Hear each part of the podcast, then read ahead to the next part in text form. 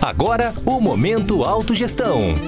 Olá, ouvintes e assinantes de nossos canais, sejam bem-vindos a mais um Momento Autogestão. Eu sou Caio Polizel e hoje vou falar sobre um tema relacionado à área profissional e à área pessoal do autoconhecimento, da autorreflexão. Eu vou aproveitar aqui uma referência que existe na área da administração, que é um autor conhecido, Peter Drucker. E o Peter Drucker, ele escreveu vários conteúdos, mas existe um conjunto de lições é, que até é escrito dentro de um e-book que é o chamado Guia Definitivo para Entender Peter Drucker. E eu ressalto aqui sete lições que, segundo o e-book, eles ampliam até essa quantidade, mas eu vou ressaltar sete lições que provavelmente Peter Drucker gostaria que cada um dos profissionais, das pessoas, aprendesse. Para quem não conhece o Peter Drucker, ele é o, podemos dizer, como o pai da administração moderna e que ele influenciou, e também ainda podemos falar que ele influencia o trabalho e o pensamento de várias pessoas, é, empresas ao longo do mundo.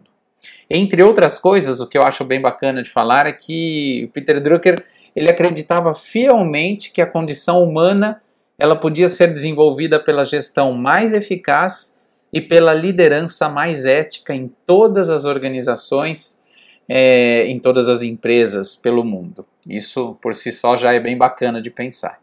E aí, as sete lições que eu estou considerando aqui com é, bastante valiosas para ressaltar na nossa conversa, eu começo aqui falando da primeira delas. É, seja autoconfiante.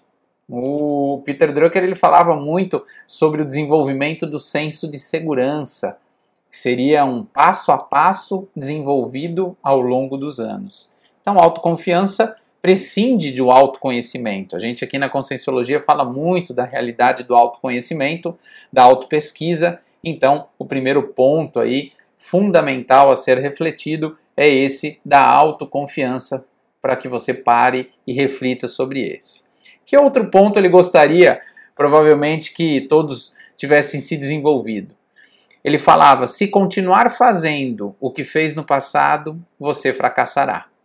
Em resumo, ele ressalta que as empresas que se apegam no passado estão fadadas ao fracasso. E também podemos relacionar isso com as pessoas. Aquela pessoa que fica olhando somente para aquilo que funcionou em determinado momento, aquilo que ela tinha em determinado momento, os relacionamentos, e não olha para o futuro, provavelmente vai ficar para trás. Terceiro ponto que eu quero ressaltar é aborde os problemas com ignorância. Essa era uma das falas dele. Segundo Drucker, ele falava que ninguém precisa ter medo da própria incapacidade de resolver um problema. Nós temos que olhar para aquele problema e falar, ok, eu não conheço, mas eu tenho é, ênfase, eu gostaria de aprofundar e aprender, entender o que envolve isso tudo. O quarto ponto é desenvolva seus conhecimentos extras. Peter falava que e sustentava enfaticamente que outros elementos eram importantes, pois contribuíam para a formação do gestor completo, eficaz. Então, aquilo que nós falamos aqui na Conscienciologia da importância da polimatia, de você ter uma boa, um bom nível de conhecimento de diversas realidades. E essas diversas realidades precisam refletir você ser um especialista em uma temática, mas ter uma visão genérica, generalista em diversas outras áreas.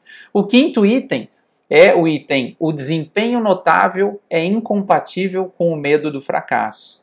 Então, eu não devo ter medo de fracassar, porque é fazendo, é desenvolvendo, é se submetendo a todo o conjunto de, é, de riscos que ocorrem no dia a dia que nós vamos de fato é, ter um bom desempenho. Mas eu preciso arriscar, ter teática, eu preciso pesquisar, eu preciso fazer aquilo correndo os riscos, obviamente calculados, mas é importante se traçar este caminho. O sexto, penúltimo item, você não pode prever o futuro, mas pode criá-lo. Uma das mais frequentes frases do Drucker era essa: pare de se preocupar com o seu ambiente no futuro. Ninguém pode prevê-lo.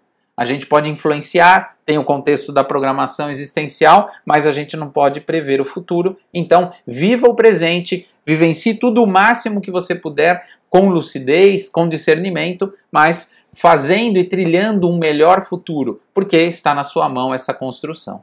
E o sétimo e último item é é preciso conhecer as pessoas para liderá-las. É muito importante cada um de vocês pensar sobre isso, quanto que é, é qual a importância de ter um vínculo maior com as consciências com as quais interagimos. Então fica aqui a provocação para você pensar e entender um pouco mais sobre um conjunto de itens que possibilitam você a conduzir um dia a dia melhor pessoal e profissional.